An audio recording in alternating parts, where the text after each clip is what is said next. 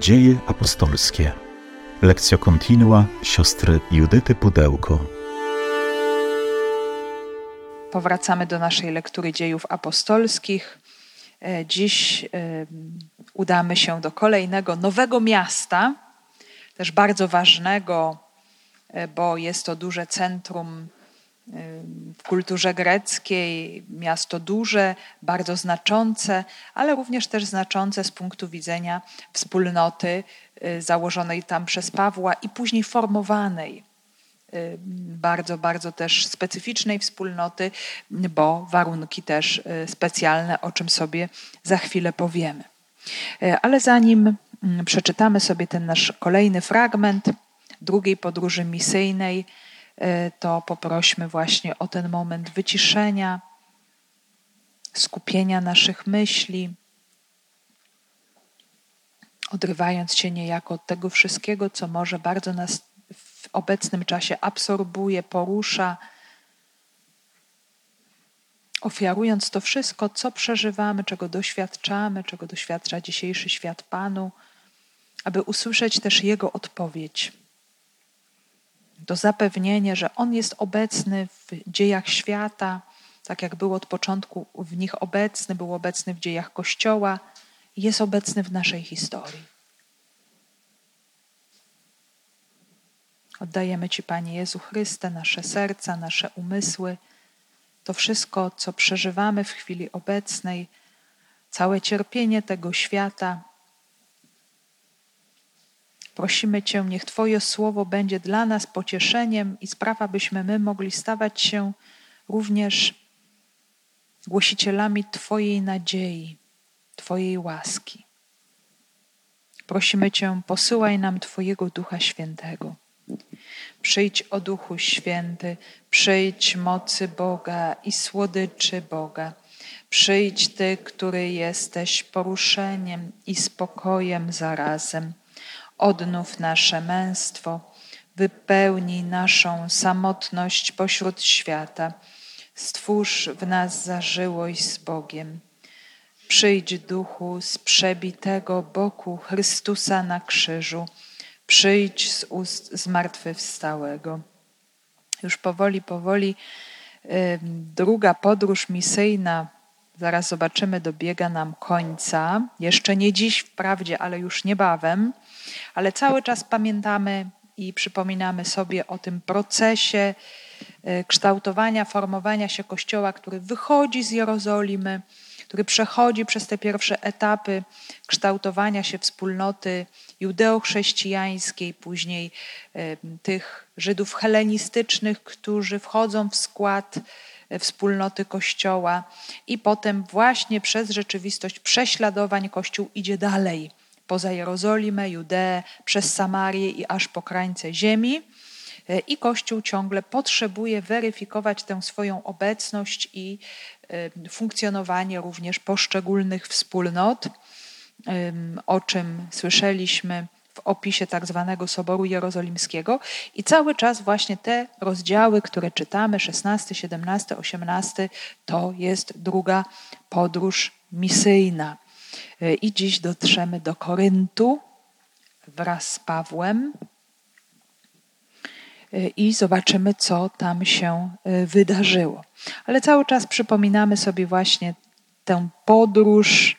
Możemy tutaj właśnie jeszcze spojrzeć na mapę, żeby zobaczyć, e, jak ta podróż przebiegała z Antiochii, skąd właśnie Paweł wyruszył razem z Sylasem rozdzielił się z Barnabą, y, jego kompanem wcześniejszej podróży, jak przechodził przez Azję Mniejszą, Listra, Derbę, Ikonium, Antiochia Pizydyjska, czyli nawiedzanie tych wspólnot wcześniej przez niego założonych. To był taki pierwotny cel jego wędrówki. Tam się pojawia Tymoteusz, y, tam y, również po drodze również dołącza się Łukasz i Duch Święty niezwykle prowadzi oni mają inne plany, e, mają ochotę bardziej mm, od razu dojść czy do Efezu, czy bardziej w kierunku północnego wybrzeża. Duch Święty im zabrania. Prowadzi ich zupełnie inaczej do Troady, aby stamtąd zaprosić ich do Europy. a więc Filippi, założenie prężnej wspólnoty, bardzo drogiej i bliskiej później Pawłowi, co można wyczytać z listu do Filipian jak bardzo Paweł za nimi tęskni, jak bardzo jest z nimi związany, jak bardzo oni również troszczą się o Pawła. Tam doświadcza uwięzienia, jak pamiętamy, z niezwykłą Bożą interwencją. Tam jest ochrzczona pierwsza chrześcijanka Lidia z Filippi i później właśnie po tych wszystkich zamieszkach Paweł idzie dalej, jest Tesalonika Berea, y, gdzie również jest głoszone słowo z mocą i również są zamieszki i również są niesnaski, bo e, chrześcijanami stają się wpływowi Żydzi, wpływowi poganie, Grecy e, i to powoduje napięcia. Też tak celowo o tym przypominam, bo dzisiaj zobaczymy rzeczywistość podobną. Y, właśnie to odpływanie y, ludzi ze wspólnoty żydowskiej do wspólnoty chrześcijańskiej y, rodziło bardzo mocne niesnaski i też prześladowanie apostoła, który pozostawia właśnie tam w Macedonii swoich towarzyszy, Sylasa, Tymoteusza i udaje się dalej w długą podróż aż do Aten. No właśnie, i co się tam dzieje? E, przeżywa e, swoje ogromne wzburzenie, poruszenie na widok miasta pełnego bożków, e, ale ludzi zaczepia, rozmawia, głosi, opowiada no, o czymś, co dla nich jest bardzo dziwne. Pomimo, że są ludźmi bardzo religijnymi i mają wielobóstwo i różne formy kultu i i wydaje się, że są oswojeni już z każdą jakąś myślą, prądem myślowym, to jednak to wszystko, co Paweł mówi, jest na tyle dziwne, że musi wyjaśnić im dokładniej, o czym mówiliśmy ostatnio. Zostaje przeprowadzony na wzgórze Aresa, na Areopag i tam wygłasza mowę, która była próbą takiej też inkulturacji, czyli opowiedzenia o Jezusie Chrystusie najpierw o Bogu jedynym, bo to było absolutnie konieczne. Paweł mówi do pogan. Niektórzy z nich może e, byli politeistami, niektórzy z nich byli agnostykami, czyli nie wierzyli w ogóle w Boga osobowego, czy byli panteistami, właśnie uznawali jakąś boskość materii, natury, świata e, otaczającego człowieka, za jakiś możemy powiedzieć objawienie się boskości. No, no i i, I, Paweł musiał zacząć po prostu od ABC, używając również argumentów, terminów, terminologii, jakby, jakby przekładając greckie terminy biblijne, obecne w objawieniu, które zostało dane Izraelowi, spisanemu najpierw w języku hebrajskim, przełożonemu na język grecki, Septuaginta, bierze te wszystkie greckie terminy, jeszcze dostosowuje do swoich słuchaczy, żeby opowiedzieć im właśnie o Bogu jedynym, ale jednocześnie też opowiedzieć o tej konieczności zmiany mentalności, e, bo teraz dokonuje się wielka zmiana poprzez człowieka, który został uwiarygodniony przez zmartwychwstanie. Jak pamiętamy, y, to powoduje straszne napięcie, odrzucenie, bunt, śmiech, pogardę. Nie, zmartwychwstanie to nie jest to, o czym chcemy słuchać. Tak mówią rozmówcy Pawła. Grecy nie przykładali wielkiej wagi do, do ciała w, w, tym rozumieniu, no właśnie przedłużania tej cielesności na życie pozagrobowe. Widzieli prymat duszy we wszystkim, dlatego zmartwychwstanie ciała nie stanowiło dla nich nic istotnego, ważnego, co mogłoby ich jakoś zainteresować. I chociaż wydaje się, że Paweł poniósł na Areopagu porażkę, to jednak jest Dionizy Areopagita, jest kobieta imieniem Damaris i inni, którzy do Pawła się e, przyłączają, czyli powstaje jakiś zalążek ateńskiej wspólnoty. E, tam również zostaje zasiane ziarno Ewangelii. Ale Paweł musiał po prostu zmierzyć się z tym, ogromnym trudem głoszenia Ewangelii w świecie pogańskim, ale jednocześnie też bardzo hermetycznie zamkniętym. Z jednej strony niby bardzo religijnym, ale przesądnym i nie traktującym boskości w sposób poważny. Jakby gdzieś z jednej strony y, rozwój intelektualny, myśl, różnego rodzaju teorie, z drugiej strony religijność, która była tylko jakąś formą y, ludowości, pobożności ludowej, obecnej, jakoś akceptowalnej w życiu, ale jedno z drugim miało niewiele wspólnego. I y, przebić się gdzieś do takich słuchaczy było niesamowicie trudno, ale to jest też ważne, że widzimy to zmierzenie się apostoła właśnie z tym problemem, że on to podjął, że on to, możemy powiedzieć, wziął na klatę, że nie wycofał się z tak bardzo trudnej sytuacji i, i doskonale wiemy, że Kościół dziś w wielu y, momentach, y, miejscach, wymiarach znajduje się w bardzo podobnej sytuacji.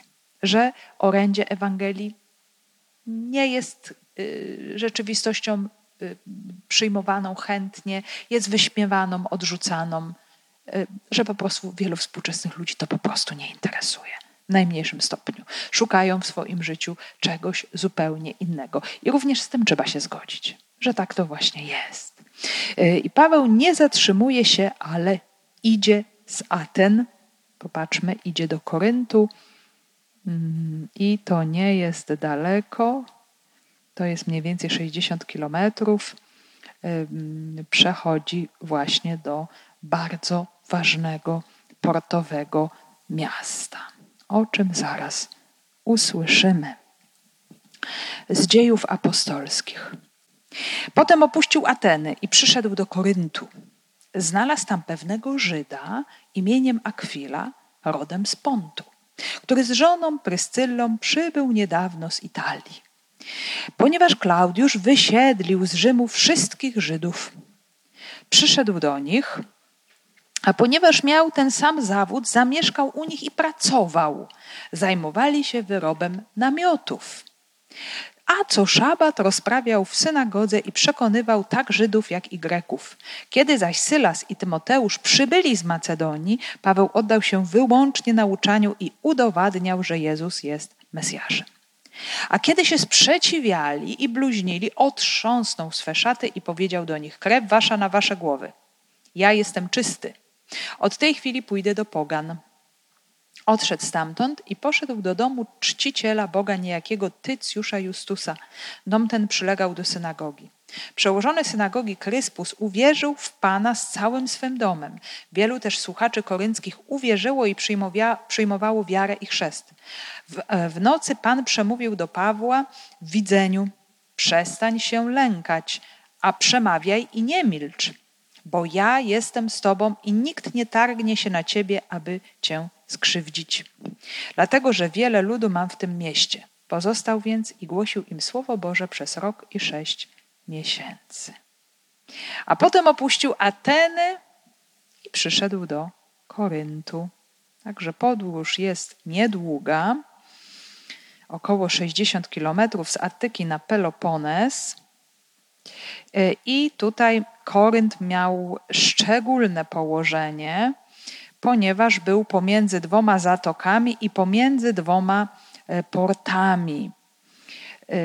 I od strony południowej był port zwany Kenchry, skąd można było y, właśnie sobie dotrzeć do, mm, patrząc na południowy wschód, do wszystkich wschodnich innych y, miejsc, a znowuż y, Lachejon znajdował się bardziej od północno-zachodniej strony nad Zatoką Koryncką, gdzie można było dotrzeć właśnie do Italii i bardziej mm, na zachód. Więc bardzo, bardzo korzystne położenie i miasto pod każdym względem portowe. Dzięki takiemu położeniu Korynt stał się miastem bogatym, handlowym e, i stanowił właśnie w I wieku stolicę prowincji Achai, był siedzibą prokonsula. I też oczywiście było to miasto bardzo wielu kontrastów, bo z jednej strony oczywiście ludzie bogaci, elity, ale obok żyło y, bardzo wielu ludzi biednych. Niektórzy właśnie uważają, że w czasach Pawła dwie trzecie mieszkańców Koryntu to byli niewolnicy. Y, mieszkało tam również wielu weteranów, legionistów, czyli po prostu byłych żołnierzy. I też byli Żydzi. Była duża wspólnota żydowska, była synagoga w pobliżu Agory. E, potem też do Koryntu przybywali liczni filozofowie i mówcy, którzy promowali różne e, właśnie prądy myślowe. Ale generalnie e, w tym całym zróżnicowaniu Korynt, w związku z tym, że był miastem portowym, nie cieszył się szacunkiem i dobrą sławą, ponieważ było to miasto, możemy powiedzieć, o bardzo niskich standardach moralnych bo mm, no właśnie było to takie swoiste centrum nierządu, e, gdzie oddawano cześć bogini Afrodycie, bogini miłości. Oczywiście była to miłość rozumiana w, w sensie niewzniosłej agape, ale miłość eros, czyli miłość cielesna i zmysłowa. Po dzień dzisiejszy mamy akrokorynt, mamy e, pozostałości wzgórza, wysokiego wzgórza korynckiego z e, resztkami świątyni ku czci Afrodyty. Także e, jest nawet, możemy powiedzieć, taki czasownik żyć po koryncku, koryntować, czy koryntiazomaj, e, czyli po prostu żyć w sposób rozwiązły, nierządny, e, no, taki możemy powiedzieć frywolny. E, I, I Koryntianie właśnie też słynęli z zamiłowania do pijatyk, uczt, różnego rodzaju hulanek. Więc nie było to środowisko łatwe bo byli to ludzie bardzo, możemy powiedzieć, tacy rozpasani moralnie, co zresztą potem można bardzo dobrze zauważyć w nauczaniu Pawła do Koryntian, że e, choć będą to ludzie, których zachwyci moc Jezusa Chrystusa zmartwychwstałego, zachwycą ich charyzmaty zwłaszcza, miłość agape, ale nie zrozumieją tego w sposób właściwy. I, i, i, będą zdarzać się różnego rodzaju trudne sytuacje, grzeszne napięcia, niezrozumienie y, Ewangelii, i dlatego będą również liczne pouczenia ze strony Pawła. Zatem właśnie takie środowisko.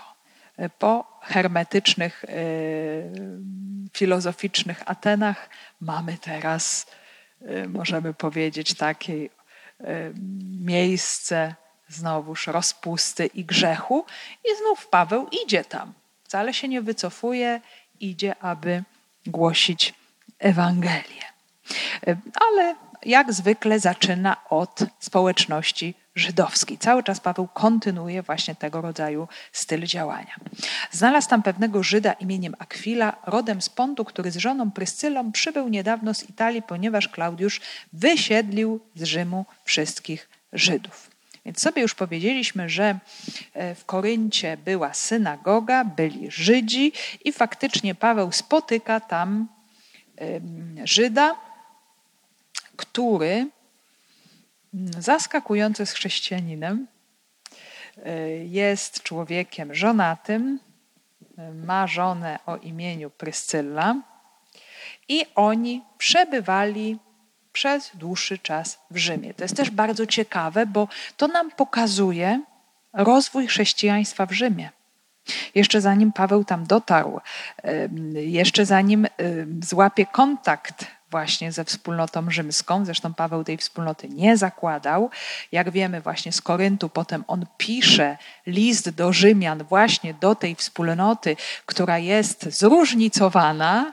I są tam zarówno judeochrześcijanie, jak i pogano-chrześcijanie. Jest to najważniejsze dogmatycznie pismo y, w całym zbiorze y, Corpus Paulinum. I co ciekawe, właśnie tutaj Korynt ma też szczególne znaczenie, jeżeli chodzi o, o, o ten list do Rzymian, bo w Koryncie ten list powstaje i jednocześnie chrześcijanka z Koryntu o imieniu Febe ten list zanosi, a skoro ten list zanosi, to również ten list czyta i wyjaśnia. Więc tutaj już możemy od razu sobie zapamiętać, że kobiety w Koryncie No, to była podstawa wspólnoty chrześcijańskiej. Nie tylko Pryscylla, bo to małżeństwo jest bardzo szczególne i oni się nam jeszcze tutaj bardzo wsławią w różnych momentach działalności Pawła. To są tacy wspaniali współpracownicy apostoła narodu, więc zobaczmy, nie tylko mężczyźni, ale jest również tutaj para małżeńska, która ewangelizuje z wielką mocą i ważne jest właśnie to, pochodzą z Rzymu. Czyli chrześcijaństwo jest już w Rzymie. Chociaż pochodzą oni z Pontu, czyli to jest Azja Mniejsza, być może, być może tam usłyszeli, nie wiemy o tym, skąd, y, gdzie zrodziła się wiara y, wśród tych Żydów, bo mm, Azja Mniejsza już oczywiście była ewangelizowana, jak najbardziej. Y, Pont to są tereny północnej Turcji nad Morzem Czarnym. Dzisiaj tak byśmy to mogli sobie tutaj umiejscowić. Ale właśnie oni mieszkają w Rzymie i z tego Rzymu są wypędzeni. Z czym to się wiąże? Jest to bardzo ciekawa wzmianka, bo właśnie wypędzenie Żydów z Rzymu za panowania Klaudiusza, co się dokonało mniej więcej rok 49-50, częściej się mówi o roku 50, niektórzy nawet 51, ale to jest mniej więcej ten czas. O tym też mówi historyk rzymski Swetoniusz i mówi tak. Żydów wypędził y, z Rzymu za to, że bezustannie wichrzyli podżegani przez jakiegoś Chrystosa.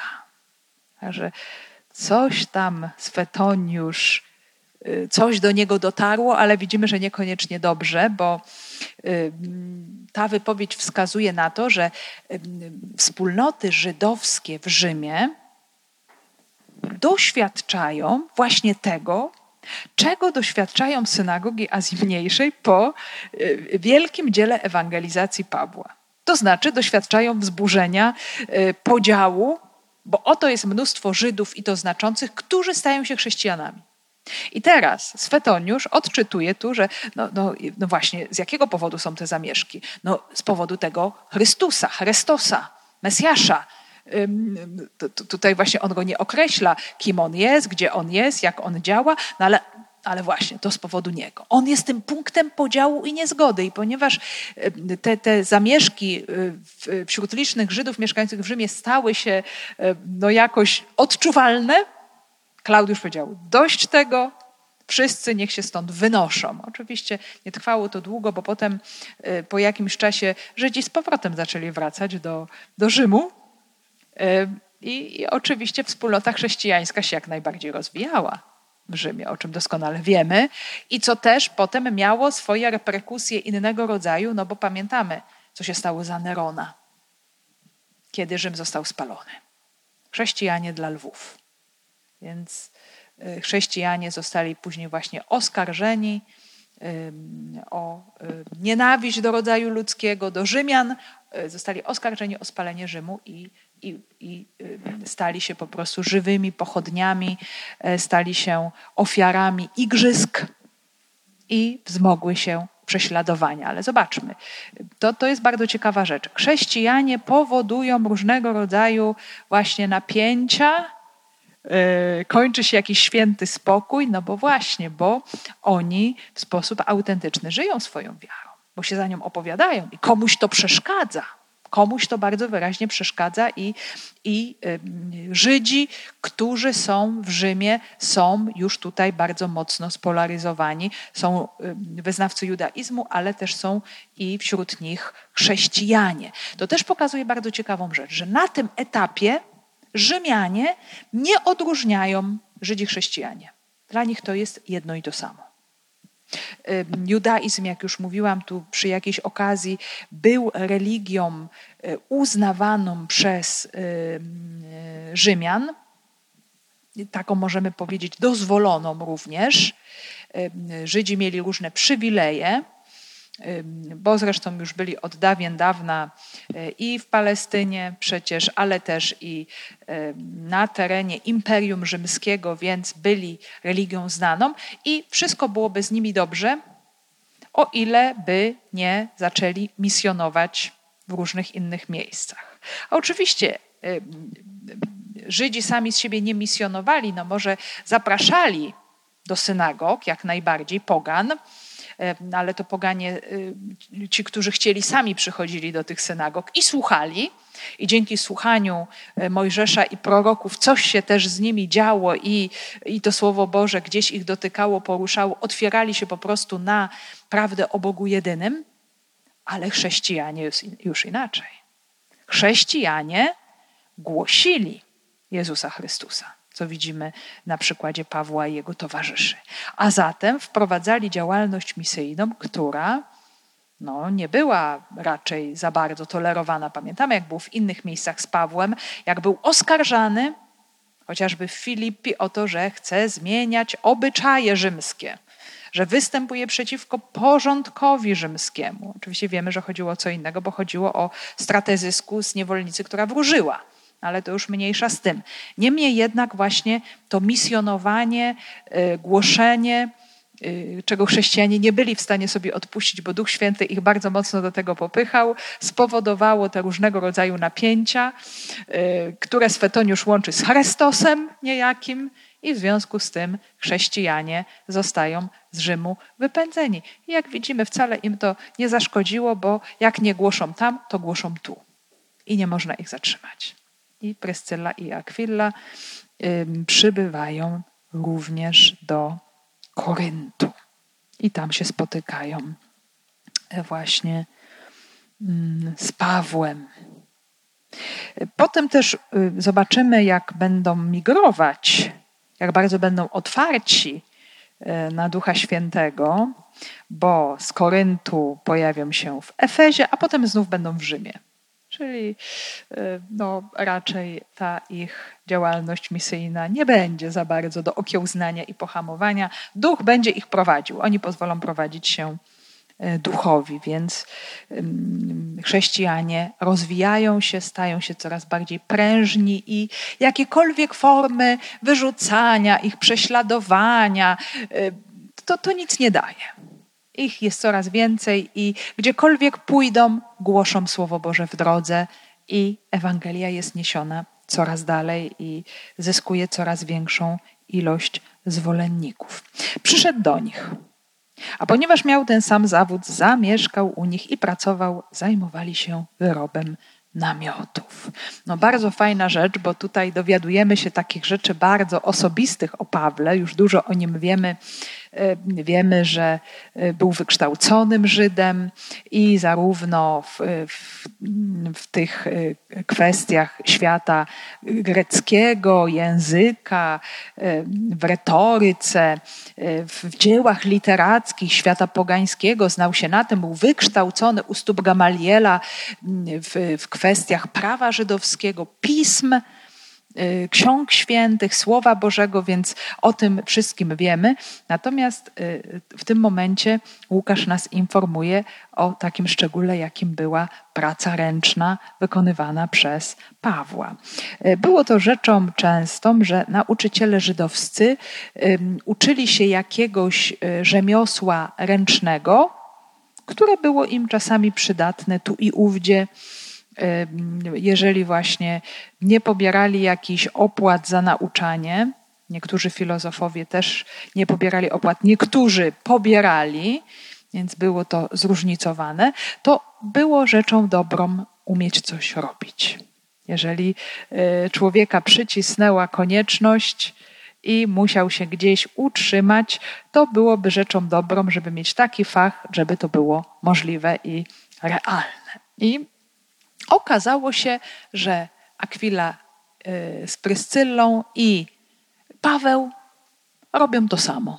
Są y, rzemieślnikami w tej samej dziedzinie, a mianowicie są wytwórcami namiotów. Y, no była to oczywiście bardzo rzecz mm, taka, możemy powiedzieć, praktyczna i dobra. I Paweł w listach o tym też wspomina, że mm, pracował własnymi rękoma na własne utrzymanie, e, nawet dniem i nocą, aby dla nikogo nie być ciężarem. To nam pokazuje bardzo ważną rzecz w życiu Pawła, że jest to człowiek bardzo zaradny pod każdym względem że nie jest na czyimś utrzymaniu, koszcie, wikcie, ale potrafi sobie w różnych sytuacjach poradzić, że jest człowiekiem pracowitym. No i poza tym te namioty, no właśnie, do czego one mogły służyć? Do różnych rzeczy. Najczęściej oczywiście one służyły dla wojska, dla zaopatrzenia militarnego, bo armia rzymska gdzie się przenosiła, no to oni po prostu w tych namiotach y, mieszkali. E, także to była, możemy powiedzieć, taka praca w tkaninach ciężkich, w skórze. Paweł o, na takich rzeczach się znał, co wymagało też pewnej sile w rękach, bo trzeba było to zszywać, łączyć, zabezpieczać, żeby to się nie podarło, więc jakieś grube tkaniny, cięższe i skóra. E, ale jednocześnie też w Koryncie odbywały się igrzyska. I to były igrzyska istmijskie ku czci e, Posejdona, boga mórz, no bo przecież Korynt nad morzem e, i różne dyscypliny tutaj e, były reprezentowane przez cztery dni. Biegi, pięściarstwo, zapasy, pływanie, wyścigi rydwanów, zaprzęgów konnych, konkurs gry na cytrze. Więc całkiem sporo rzeczy. Zobaczcie te wszystkie potem argumenty, które Paweł daje e, o zawodnikach, którzy biegną na stadionie, ale tylko jeden zwycięża. Właśnie te, e, te wszystkie, możemy powiedzieć, takie przykłady, których nie znajdujemy Biblii hebrajskiej, w świecie żydowskim, bo, bo to nie jest mentalność. Y, sport nie, nie fascynował Żydów raczej. Y, nie był dla nich czymś pociągającym, fascynującym. W ogóle sama myśl o tym, że mieliby się rozebrać, y, namaszczać się oliwą i biegać w stroju Adama, no było dla nich jakieś, było dla nich bardzo żenujące i krępujące i nie do przyjęcia, zwłaszcza dla Żydów wierzących. Natomiast Paweł wychował się w środowisku świata greckiego, gdzie to były rzeczy normalne i i Korynt właśnie coś takiego w sobie miał, że były igrzyska, że były zawody. I, i, i właśnie to porównanie walki duchowej do zapasów, do tych, którzy sobie tutaj wszystkiego odmawiają, żeby, żeby co? Zdobyć jakiś wieniec. Wieniec z liści selera albo e, z gałązek sosny Oczywiście to była chwała zwycięzcy, to się liczyło tutaj najbardziej, że coś udało mi się osiągnąć. I, i, I Paweł się odnosi do tego i pokazuje: zobaczcie, żeby osiągnąć coś takiego, jesteśmy w stanie dużo poświęcić, a dla nagrody nieprzemijającej. Zapaśnik sobie wszystkiego odmawia. Tak jest po dzień dzisiejszy. Mm, czy zawodnicy, którzy biegną na stadionie, jeden otrzymuje to zwycięstwo? Tak biegnijcie, abyście je otrzymali. Ktoś kiedyś tak pięknie to tłumaczył, że tym jednym, który zwycięża i otrzymuje właśnie ten wieniec, to są w ogóle chrześcijanie wzięci razem. To jest właśnie to ciało mistyczne Chrystusa, Kościół. To jest ten zawodnik, który biegnie po to, aby zwyciężyć, żeby zdobyć nagrodę nieprzemijającą, która, która jest wieczna. E, I, e, no, I są to metafory, są to właśnie te e, obrazy, myślę, bardzo poruszające, bo pokazują, że człowiek dla rzeczy ziemskich jest w stanie bardzo dużo.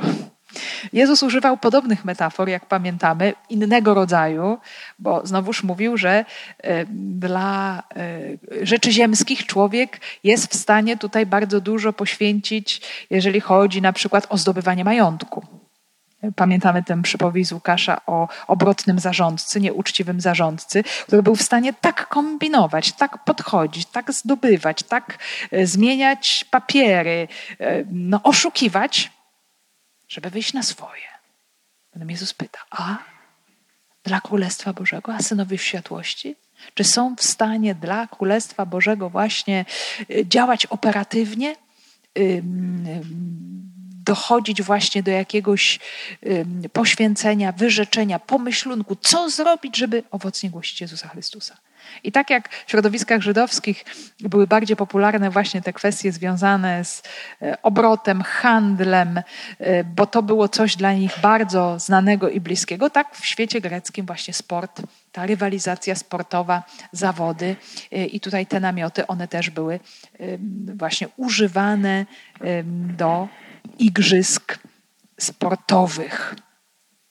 A to szabat rozprawiał w synagodze i przekonywał tak Żydów jak i Greków. Czyli no, widzimy takie normalne, codzienne życie Pawła w Koryncie, gdzie przez cały tydzień pracuje, w szabat idzie do synagogi i właśnie komentuje pisma, naucza, głosi, przekonuje, że Jezus jest Mesjaszem i przekonuje Żydów i Greków, czyli są i jedni, i drudzy, i, i Paweł próbuje ich pozyskać. Kiedy zaś Sylas i Tymoteusz przybyli z Macedonii, Paweł oddał się wyłącznie nauczaniu i udowadniał Żydom, że Jezus jest Mesjaszem. W końcu przybywają oczekiwani towarzysze misji. My pamiętamy, że Paweł bardzo na nich czekał w Atenach, ale się nie doczekał i był w tej misji sam i było mu bardzo trudno, pewnie i z tego względu. A w końcu tutaj Sylos i Tymoteusz przybywają. Nie wiemy, czym oni się zajmowali, czy też szyli namioty, czy robili coś innego, e, ale oni zajmują się tutaj jakąś pracą.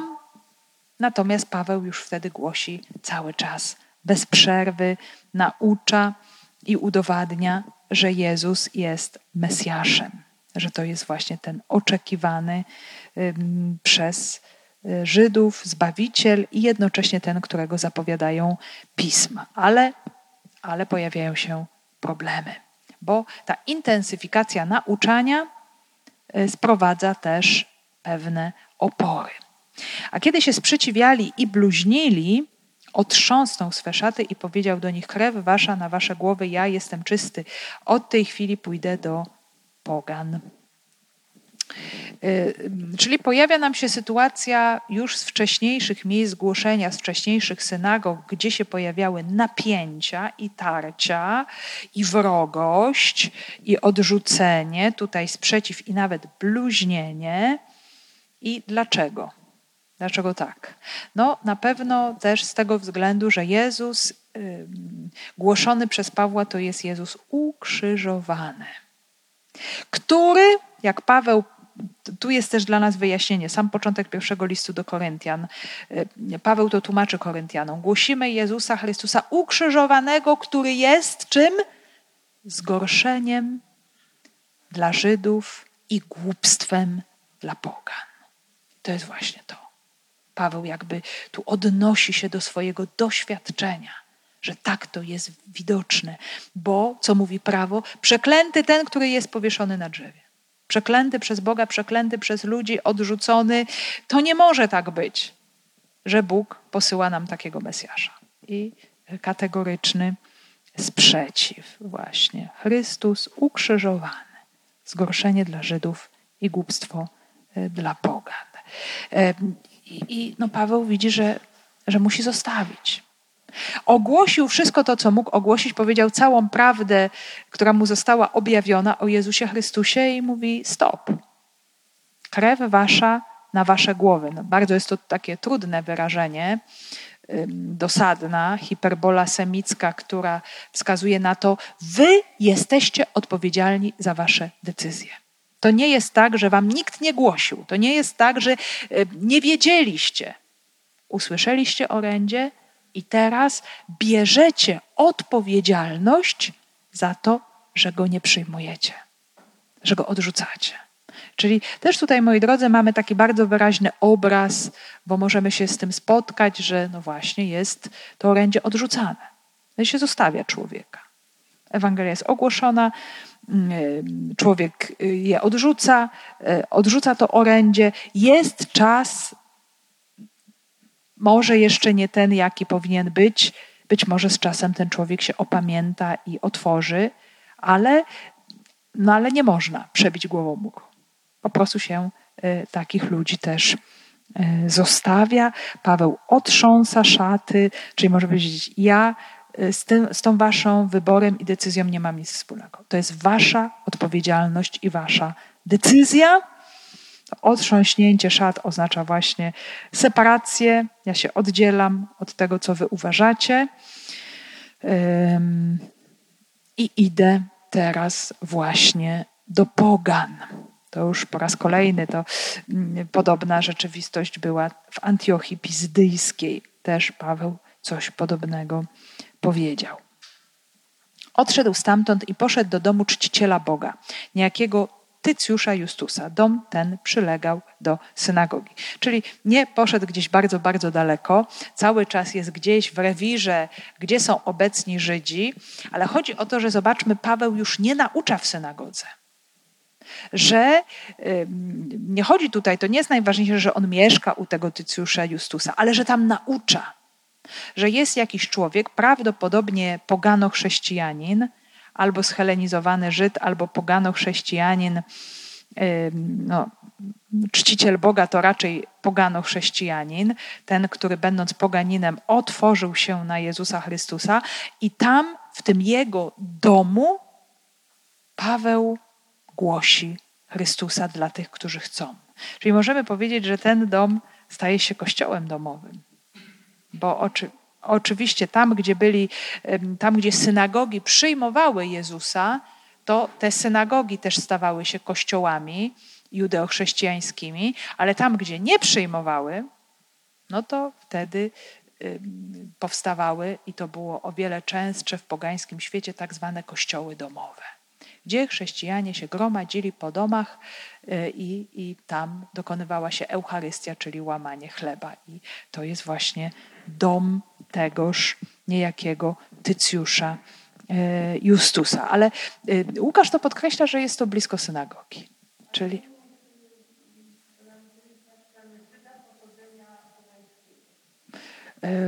nie, tu jest napisane i w języku greckim czciciel Boga, czczący Boga. Mm, Greka nic nie mówi o tym, że jest on Żydem. Więc ja tłumaczę bardzo dosłownie z języka greckiego. No ktoś coś dołożył. To Biblia Tysiąclecia też czasami, co, y, co tłumaczę, dodaje pewne słowa, jak czegoś brakuje. Ja to raczej weryfikuję i jak coś jest dodane, to to opuszczam y, i raczej wolę wytłumaczyć z samego prostego greckiego tekstu, co to może oznaczać, a raczej tych dodanych słów już nie, nie dodaje. Więc czciciel Boga. Raczej tym mianem określano pogan, którzy, y, no może to był prozelita już, ale byłby nazwany prozelitą, gdyby już przyszedł oficjalnie na judaizm. Tak nazywano Greków, którzy byli sympatykami synagogi, już o tym mówiliśmy sobie wielokrotnie, przychodzili, żeby słuchać Mojżesza i, e, i proroków. E, więc ta bliskość e, tego domu Tycjusza, Justusa i synagogi, że to jest obok, to pokazuje jednak no, pewną łączność pomiędzy tymi dwoma rzeczywistościami, że jednak Paweł, co będą pokazywały dzieje apostolskie, on do końca będzie chciał głosić Żydom Jezusa Chrystusa. Do ostatnich praktycznie wersetów dziejów apostolskich też będziemy o tym czytać. Przełożony synagogi Kryspus uwierzył w Pana całym swym domem. Wielu też słuchaczy korynckich uwierzyło i przyjmowało wiarę i chrzest. Tu mamy właśnie ciekawą rzecz. I tu na pewno był Żyd, bo chociaż ma imię greckie,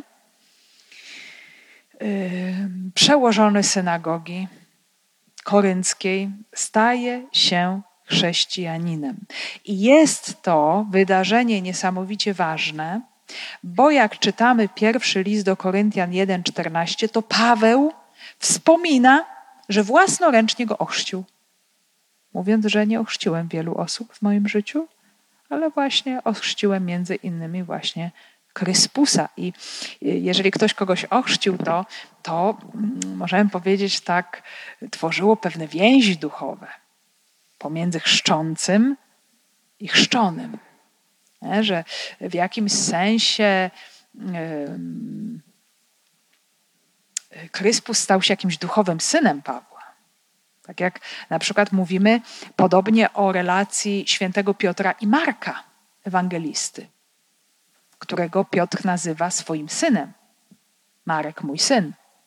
Niektórzy uważają dlatego, że Piotr miał go ochrzcić.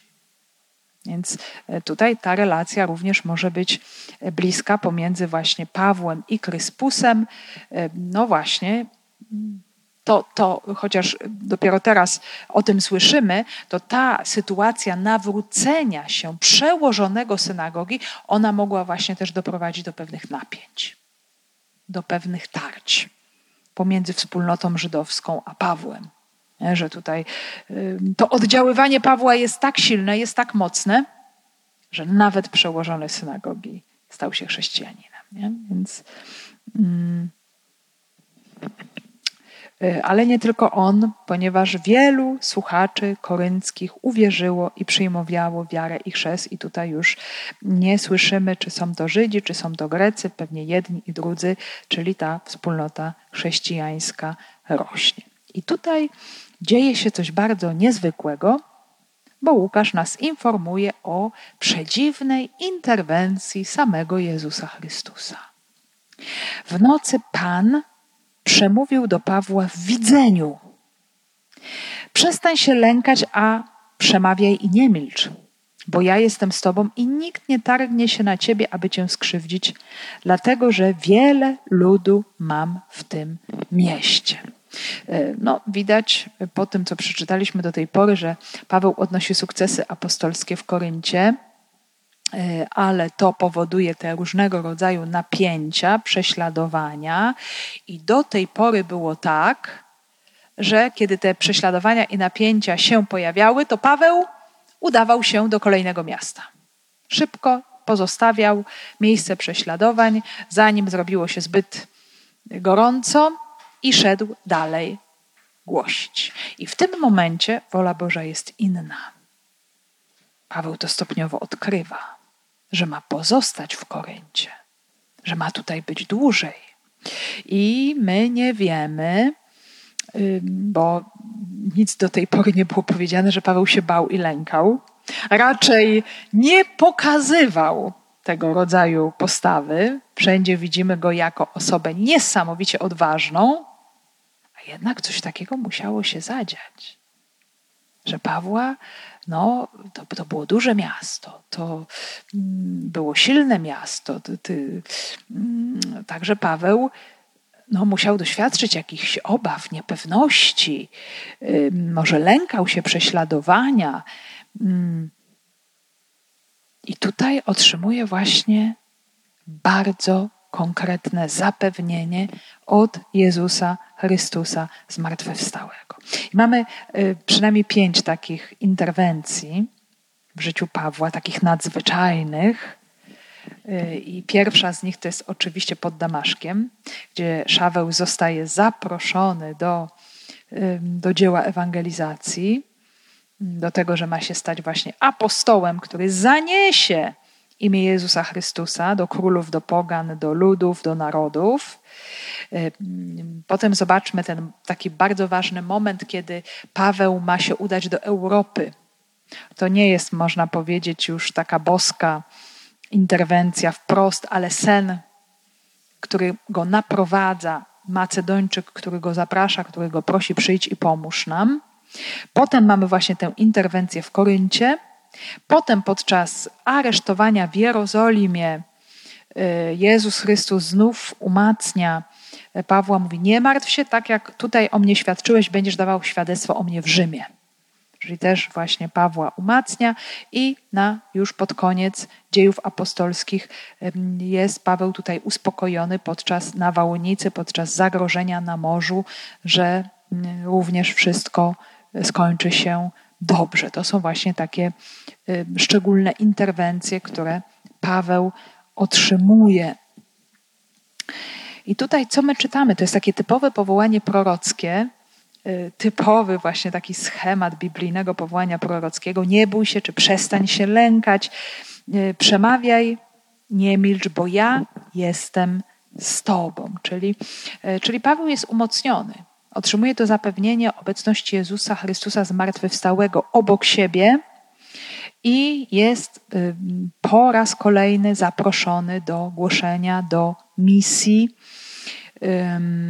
Może jeszcze Paweł tego nie wie, może przeczuwa, że będą tutaj jakieś bardzo duże problemy i faktycznie takie problemy się za chwilę pojawią, bo następnym razem usłyszymy, że Paweł zostaje postawiony przed sądem Galiona y, i że będzie dosyć gorąco i niebezpiecznie, ale się okaże, że Paweł wyjdzie z tego zupełnie obronną ręką. Nawet za bardzo nie zdąży się spocić ani zmęczyć z tego powodu, y, bo Pan tak pokieruje okolicznościami, że sprawa zakończy się pomyślnie, ponieważ ma właśnie wielu ludzi w tymże mieście.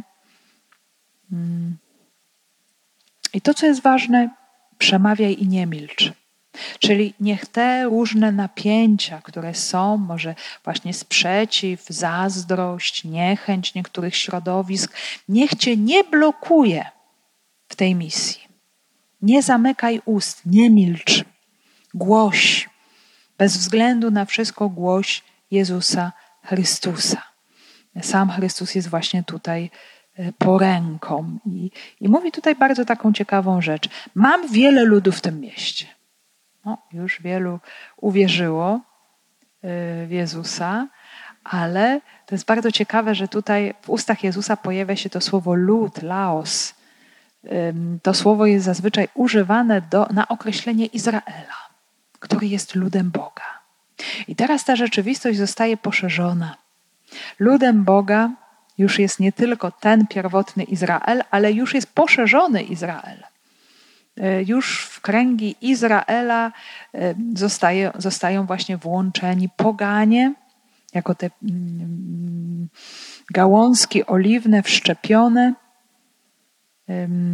ale wszczepione w ten Izrael najprawdziwszy, a tym najprawdziwszym Izraelem, prawdziwym Izraelem jest Jezus Chrystus. Bo to On, i zobaczmy, Nowy Testament to nam pokazuje bardzo wyraźnie, że Jezus Chrystus, On przechodzi całą drogę swojego ludu. On jest podobnie kuszony jak Izrael na pustyni. On jest tym synem umiłowanym e, Boga prawdziwego, tak jak był lud Izraela. I ten lud był niewierny w przymierzu, a Jezus, ten prawdziwy syn Izraela, jest wierny do końca, wypełnia wolę Ojca. On jest tym prawdziwym Izraelem i, i teraz ci wszyscy, którzy przychodzą do kościoła, zarówno Żydzi, jak i poganie, są wszczepieni, są włączeni w Jego ciało. Tym ciałem jest właśnie Kościół, ciało Chrystusa.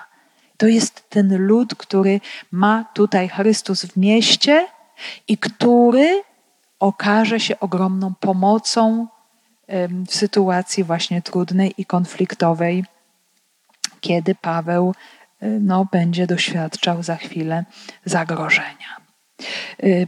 Nie słyszymy żadnej odpowiedzi Pawła. Paweł e, wysłuchał to, co Pan miał mu do powiedzenia i posłusznie to realizuje. Pozostaje w Koryncie długo, bo aż półtorej roku. Są to lata albo 50 do 52, albo 51 do 53 i głosi Słowo Boże. W tym Koryncie powstaje właśnie duża wspólnota, jest wielu chrześcijan, czyli to są właśnie ci chrześcijanie y, zrodzeni do wiary przez samego Pawła, ale tak jak sobie powiedzieliśmy, jest to wspólnota trudna, bo są braki moralne, bo jest całe środowisko grzechu, gdzie dla tych ludzi to praktycznie było coś absolutnie normalnego. Owszem, jeżeli mamy do czynienia y, z judeochrześcijanami, to oni oczywiście mieli swoje normy moralne, natomiast poganie już z tym było gorzej.